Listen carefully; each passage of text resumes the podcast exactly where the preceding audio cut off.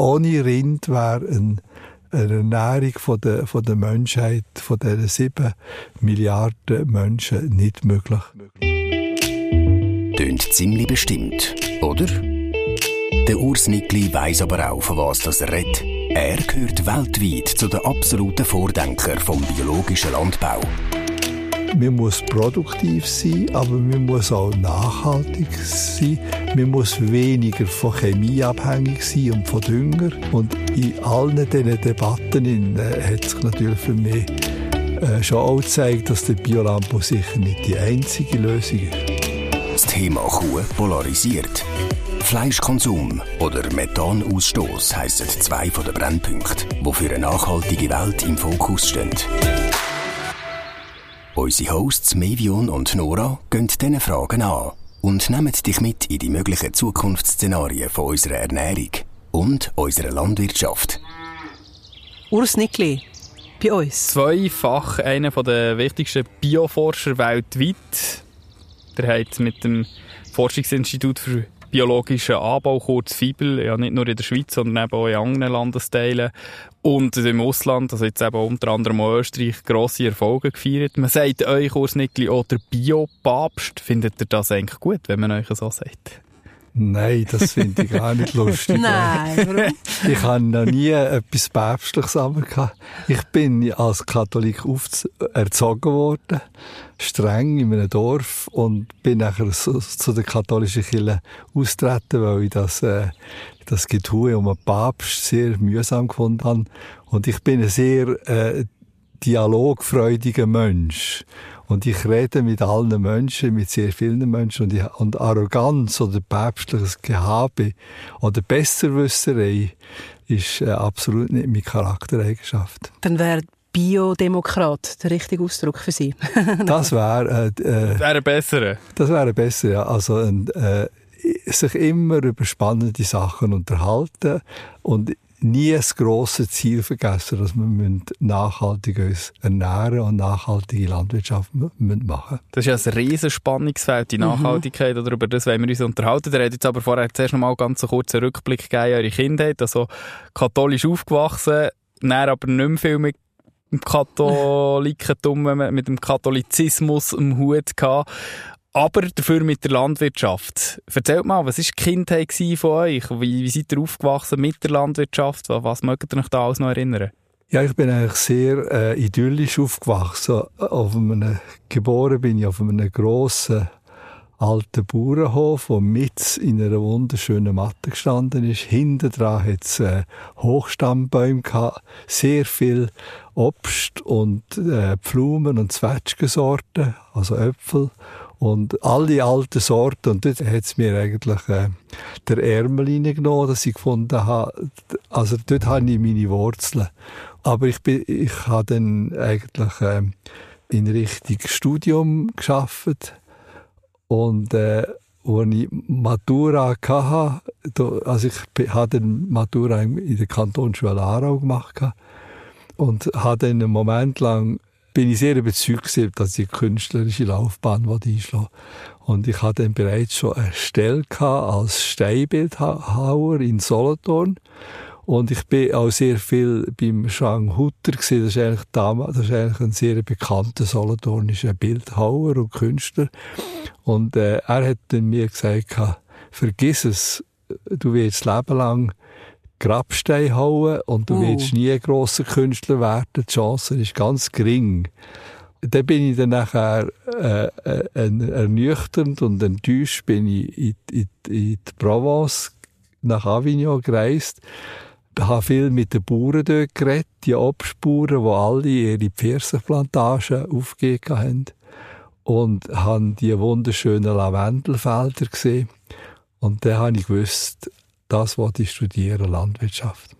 Und dann seid ihr ja, so sagt man eigentlich spät nach der Anmeldefrist zurückgekommen, habt es aber gleich noch geschafft. Und so das erste landwirtschaftliche Projekt ist mit eurer Frau zusammen gewesen, also Schaf und Wolle. Es gibt die wunderbare Geschichte über den Wollenpulli, was so ein bisschen Bezeichnung war für euch während der Studienzeit. Was ist aus dem Schafbauer Urs Nickli eigentlich geworden? Also ist das etwas, was man immer noch verfolgt hat? Ja, ich bin natürlich wahnsinnig alternativ gesehen und wir haben einen zwei Hektare Betrieb, meine Frau und ich äh, bewirtschaftet gehabt. Unsere Kinder sind äh, im Garten umeinander rollt oder, oder, oder äh, die Schafe haben sie abgeschleckt. Also äh, ich glaube, wegen dem sind sie so gesund geworden und so äh, widerstandsfähig gegen Bakterien und Viren. Und äh, die, die Laufbahn hat, hat natürlich dann durch meine Dissertation, wo ich über Gift aus äh, alternativer Sicht, also über Herbizid geschaffen habe, auch Unkrautbekämpfung.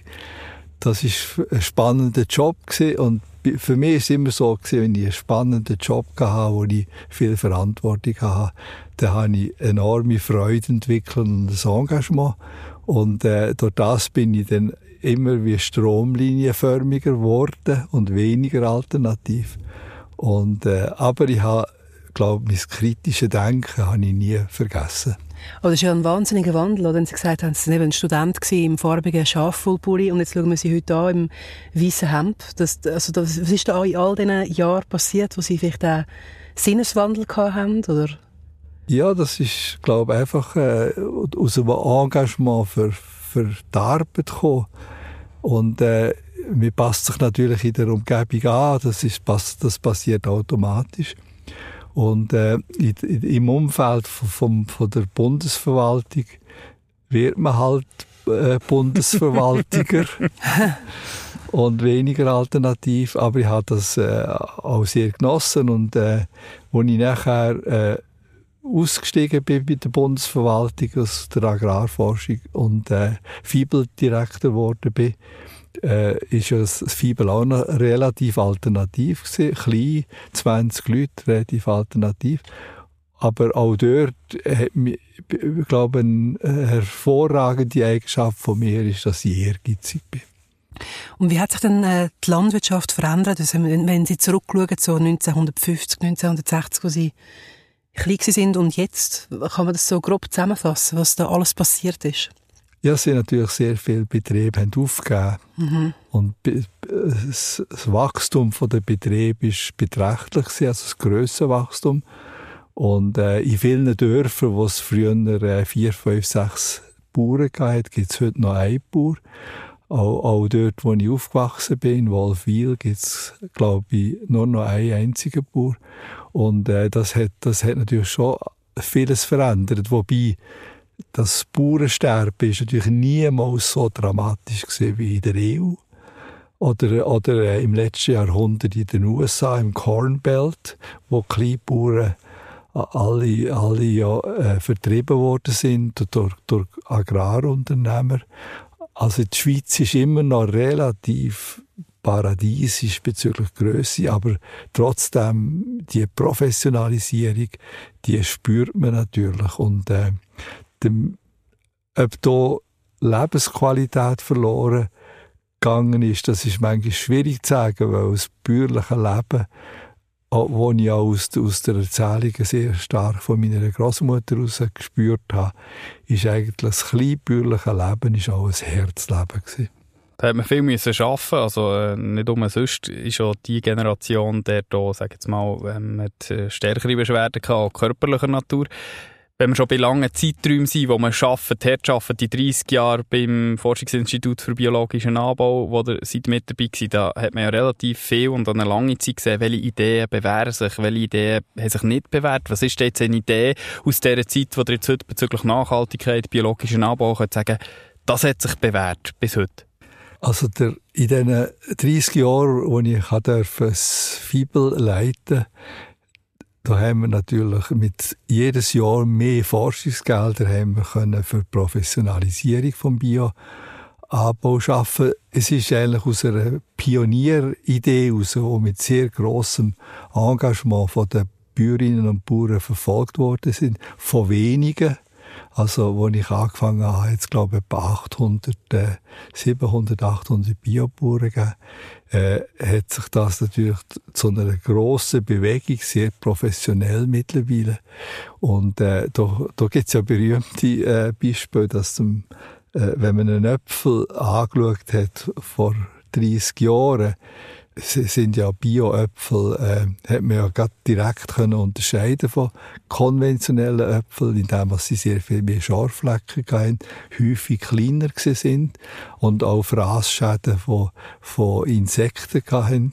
Und äh, der konventionelle Äpfel ist immer absolut perfekt gewesen. Und früher hat es dazu gehört, dass man gesagt hat, lieber in so eine Wüstenäpfel beißen, dafür habe ich keine Pestizidrückstände, als in die perfekten Äpfel hineinbeissen. Und heute tut man ein Bio oder nicht, tut man in einen perfekten Äpfel hineinbeissen. Also es hat sich extrem viel verändert. Man ist ein mehr Schneewittli geworden. Ja, das ist, das ist so, ja. ja. Und gibt es in diesen 30 Jahren, wenn Sie zurückschauen, auch Sachen, wo Sie gesagt haben, okay, da habe ich äh, irgendwie müssen umdenken habe ich am Anfang eine andere Meinung gehabt mit meinem ganzen Background, den ich habe. Und jetzt, wenn, Sie mehr in den Strukturen halt von der Schweizer Landwirtschaft oder der internationalen Landwirtschaft sind, das haben müssen anders anschauen? Ja, ich habe mich natürlich zunehmend äh, dafür engagiert, der Biolandbau auch in einem globalen Maßstab zu positionieren. Und dann, kommt automatisch die Frage, ja, ist der Biolandbau tatsächlich weltweite Lösung für eine nachhaltige Landwirtschaft, die produktiv genug ist, dass alle Menschen zu essen haben. Und da, da gibt es sehr viele Argumente pro und contra. Und ich habe ich habe immer probiert, die Argumente weiterzuentwickeln. Und äh, ganz ähm, ist, ist das jetzt mittlerweile zum Thema geworden, wo ich äh, dann für das äh, UNO-Welternährungsforum oder äh, Symposium äh, geschafft habe in der Vorbereitung als wissenschaftlicher Berater mit 22 anderen Wissenschaftlern weltweit, wo wir den Inhalt probiert haben äh, zu entwickeln, wo die Politiker nachher in, äh, in äh, New York und in Rom an verschiedenen Konferenzen entschieden haben und wo das Programm hat werden, dass man die die SDGs, also die, die UNO-Nachhaltigkeitsziele bis 2030, das ist schon nicht mehr lang, das sind ja noch, mhm. noch acht Jahre, endlich erreicht. Also wir hätten beschleunigen, die ganze Entwicklung. Und da haben wir natürlich ständig diskutiert, was ist der richtige Weg man muss produktiv sein, aber man muss auch nachhaltig sein. Man muss weniger von Chemie abhängig sein und von Dünger. Und man muss mehr zurück können greifen auch auf bürgerliches Wissen. Und in allen diesen Debatten äh, hat sich natürlich für mich äh, schon auch gezeigt, dass der Biolandbau sicher nicht die einzige Lösung ist. Wenn wir jetzt noch ein bisschen tiefer reingehen in die Nachhaltigkeitsdebatte bezüglich dem Schweizer Bauer, bezüglich der Schweizer Landwirtschaft, da ist ja häufig die Kuh so ein bisschen sage jetzt mal, das Tier, das sich die Geister scheiden. Einerseits gehört es zu der Schweiz, es ist Kulturgut und andererseits gibt es eben auch viele, die aufgrund vom Fleischkonsum, Wasserverbrauch, Methanausstoß die Kühe mit den Hörnern, könnte man fast sagen, verteufeln. Darum haben wir jetzt verschiedene Thesen, die wir gerne mit euch würden besprechen Urs Nickli, wo wir definitiv dann auch schauen können, ob an diesen bösen Behauptungen gegenüber der Kuh etwas dran ist oder nicht. Unter anderem sagt uns Zara, Kühe, die essen einfach und mega viel Methan ausstoßen, was auch schlecht ist fürs Klima. Ja, äh, das ist klar. Äh, Kuh stößt sehr viel Methan aus, sowohl im Gorbsen wie im Furzen. Die Frage ist einfach, brauchen wir Kuh? Und diese Frage kann man klar beantworten. Wir haben weltweit sehr viele Hirtenvölker. Ob das in, in Äthiopien der Fall ist, ob das in der Tundra der Fall ist, ob das im, im, im Norden, in, in, in der Arktis oder ob das in den Savannen ist, in Afrika, überall, haben wir einfach wahnsinnig viele Hirtenvölker, die leben von der Kuh und vom Rind. Und das Zweite ist, äh, wer isst das Gras, das wir haben in der Schweiz? 50 Prozent der Fläche, von der landwirtschaftlichen Fläche von der Schweiz ist reines Gras.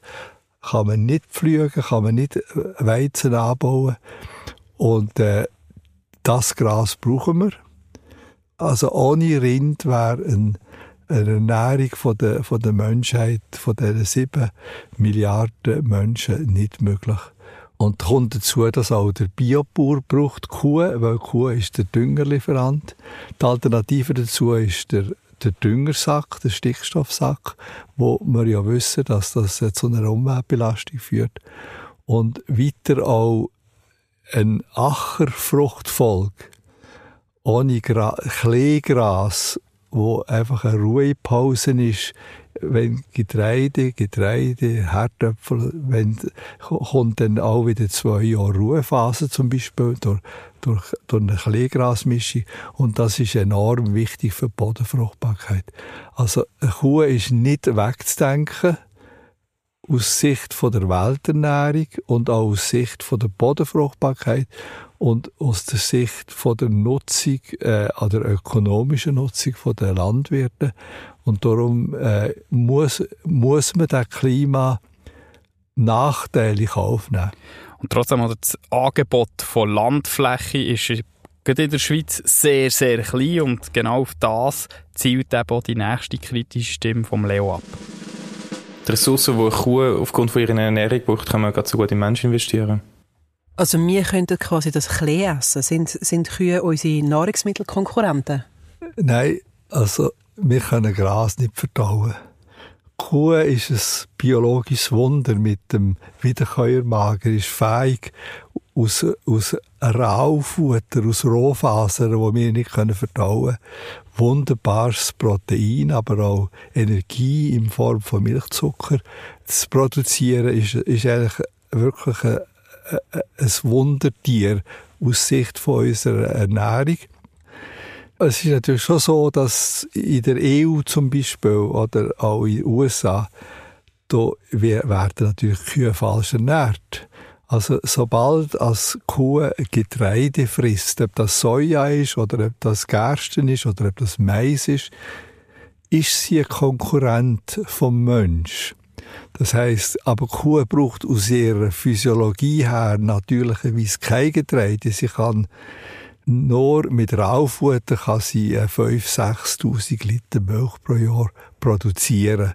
Und äh, Kuh hat aber tatsächlich nach dem Abkalben in der Regel einen sehr hohen Bedarf an Energie, wo sie dann aus dem Gras nicht decken kann. Und genau dort ist es ja auch so, dass es gewisse Sachen gibt, die wir ja gar nicht können oder wollen essen. Food Waste das Thema. Da hilft ja die Kuh ohne grossen Teil mit. Also sei es bei Herstellung von Mehl, da gibt es Abfallprodukte, die wir nicht essen können, die Kuh aber wieder verwerten kann, oder, Herr Nickel? Da gibt es tatsächlich Nebenprodukte vom Getreideanbau wie Kleien, wie aber auch von, von Raps oder von Sonnenblumen gibt es Dresder, wenn man Öl presst. Und das ist dann das Futter, das man der Kuh kann geben kann, wenn sie einen hohen Nährstoffbedarf hat. Das Ziel ist eigentlich in der Schweiz, dass man äh, auf 95 Prozent Raufutter, also Gras kommt und höchstens äh, Maximum 5 Prozent Kraftfutter und wenn möglich in Form von einem Nebenprodukt, wo wir auch nicht können essen die Kuh also als Hilfe gegen Food Waste. Nebst dem steht sie ja sinnbildlich eigentlich für unsere Landwirtschaft. Sie steht aber auch so ein bisschen für den Nationalstolz von der Schweiz. Die Kuh, die gehört zu der Schweiz, wie die Schweiz zu der Kuh. Und das ist eben auch an der Sarah ein kleiner Dorn im Auge dass die Kuh eigentlich nur so ein Symbolbild für die Schweiz ist, aber grundsätzlich gar nicht großen Nutzen bringt der Nutzen, den sie bringt bezüglich Ernährung, habe ich, glaube erklärt. Also die Schweiz wird noch weniger sich selbst können ernähren ohne die Nutzung vom Grasland. Ein grosser Nutzen. Und der zweite Nutzen ist natürlich, die Kuh prägt unsere Landwirtschaft. Also wer halt, wer tut die wunderschöne Bergwelt äh, bis zur Baumgrenze frei halten? Das sind Kühe wo die, wo die Alpweiden, aber auch im Voralpengebiet Wiesen äh, nutzen. Ist ein riesiger Vorteil auch für den Tourismus, Skifahren, Sommerwandern etc. Also Kuh ist sehr landschaftsprägend und äh, anders könnte man unsere Berggebiete gar nicht vor Verbuschung frei halten wenn nicht mit Kühen, weil dass man quasi Arbeiter im orangen Gewändchen hochschickt, die nachher gehen mähen, das das Büsch nicht überhand nehmen, ist ja ökonomisch völlig irrsinnig. Also wenn ich Sie richtig verstanden habe, ist die Schweiz auch so ein, ein, Ausnahme, äh, ein Ausnahmefall, oder? Wie wir äh, die Natur äh, probieren zu beschützen, auch mit im, im Zusammenspiel mit den Tieren. Also kann man auch sagen, dass Kuh gut ist für unsere Biodiversität? Also erstens die Schweiz ist ja kein Sonderfall, sondern weltweit ist ja mehr als die Hälfte von allem landwirtschaftlich genutzten Land ist obligates Grasland. Es kommt gar nichts anderes.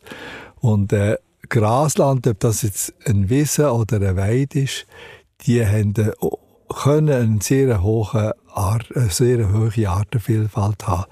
An Pflanzen, aber auch an Insekten. Also was in einer Wiese, äh, wo nicht sehr intensiv düngt ist, was dort kreucht und fleucht, ist unglaublich. Und äh, es, gibt ein, es gibt auch ein wunderbares Buch, das jetzt in Österreich neu verleiht worden ist, wo die ganze Vielfalt auch fotografisch aufgenommen hat. Es ist einfach äh, ganz faszinierend. Und viele Grossinsekten, äh, wie zum Beispiel Grillen, Heuch, äh, Heugümper, äh, die sind auch für die Vögel extrem wichtig. Die, die, die, die gehen sie dort suchen. Das heißt, äh, auch die ganze natürliche Kette bis zu den Vögeln profitiert von der Artenvielfalt, äh, wo botanisch und von den Insekten her in der Wiese daheim ist. Aber es ist auch verpflichtet, dass man die Artenvielfalt äh, erhalten, dass wenn man alles einfach gleich düngen und wenn man sehr viel, zu viel Tiere hat, wo man nachher Beschüttung überall ausbringen, dann geht natürlich die Artenvielfalt wieder zusammen. Und von dem her gesehen ist eine differenzierte Nutzung äh, von den Wiesen und Weiden sehr wichtig und das machen die Schweizer Bauern relativ gut. Wenn, wenn ich jetzt Ihnen so zulasse, habe ich das Gefühl, äh, die Schweiz ist dort äh, Vorreiter quasi zu probieren, im Einklang mit den Tieren äh, Biodiversität ähm, aufrechtzuerhalten. Ist das, kann man das so sagen, oder? Bezüglich äh, Futterbau, das heißt differenzierte Nutzung, ganz unterschiedliche Intensitäten. Bezüglich äh, Anteil von Raufutter, also wirklich Gras, in der Fütterung, in, in der Ration, in, aber auch bezüglich Haltung von den Kühen ist die Schweiz natürlich weltweit führend. Und äh, da kommt auch der hohe Anteil an Biobauern, wo man im Berggebiet haben. Im Bündnerland zum Beispiel über 50 Prozent. Wirkt sich da aus, dass, äh, dass man wirklich sehr eine nachhaltige, tiergerechte Haltung der Kühe hat. Und man kann ja heutzutage ähm, viel machen mit Gentechnik. Oder? Also man probiert die äh, neuen Arten von Ernährung äh, per Gentechnik herzustellen. Und dort sind sie ja der erste engagierte Bioökonom, der sich interessanterweise positiv über die Verwendung von Gentechnik geäußert hat. Wie kommt das und wo sehen Sie dort die Chancen? Ja, ich habe einfach mal die Frage gestellt, äh, gibt es tatsächlich einen Widerspruch zwischen nachhaltigen Anbausystem und exzellente Pflanzen, wo man mit Gentech-Methoden züchtet haben, wo zum Beispiel äh, resistent sind gegen Schädlinge und gegen Krankheiten, wo man nachher sehr viel weniger Pestizid braucht. Wäre das nicht sinnvoll? Das ist eine ganz naive Frage, die ich mal gestellt habe im 2016. Und, und das hat ein bisschen an dem, an dem Schwarz-Weiß gerüttelt. Gentech ist industrielle Landwirtschaft und Bio ist systemorientierte, natürliche Landwirtschaft. Aber das muss ja nicht ewig ein Gegensatz bleiben. Auch Biobauern, aber alle Bauern, die eigentlich wollen, weniger Pestizid brauchen, brauchen sehr gute Sorten. Und das ist für mich kein Tabu, das müssen wir einfach diskutieren. Wie die Diskussion rauskommt, und das tun wir jetzt diskutieren in den nächsten vier, fünf Jahren, wie das schlussendlich rauskommt, ist eine gesellschaftliche Entscheidung und ich will da einfach beitragen. Aber könnte Gentech die Welternährung verändern? Ist das realistisch? die neuen Gentech-Methoden wie CRISPR-Cas, wo ja ganz geringe Eingriffe sind, die Pflanzen sehr gezielt, das kann ein kleiner Teil der Lösung darstellen. Und wir dürfen nie eine Massnahme so überbewerten, dass das bereits schon alles kann ändern.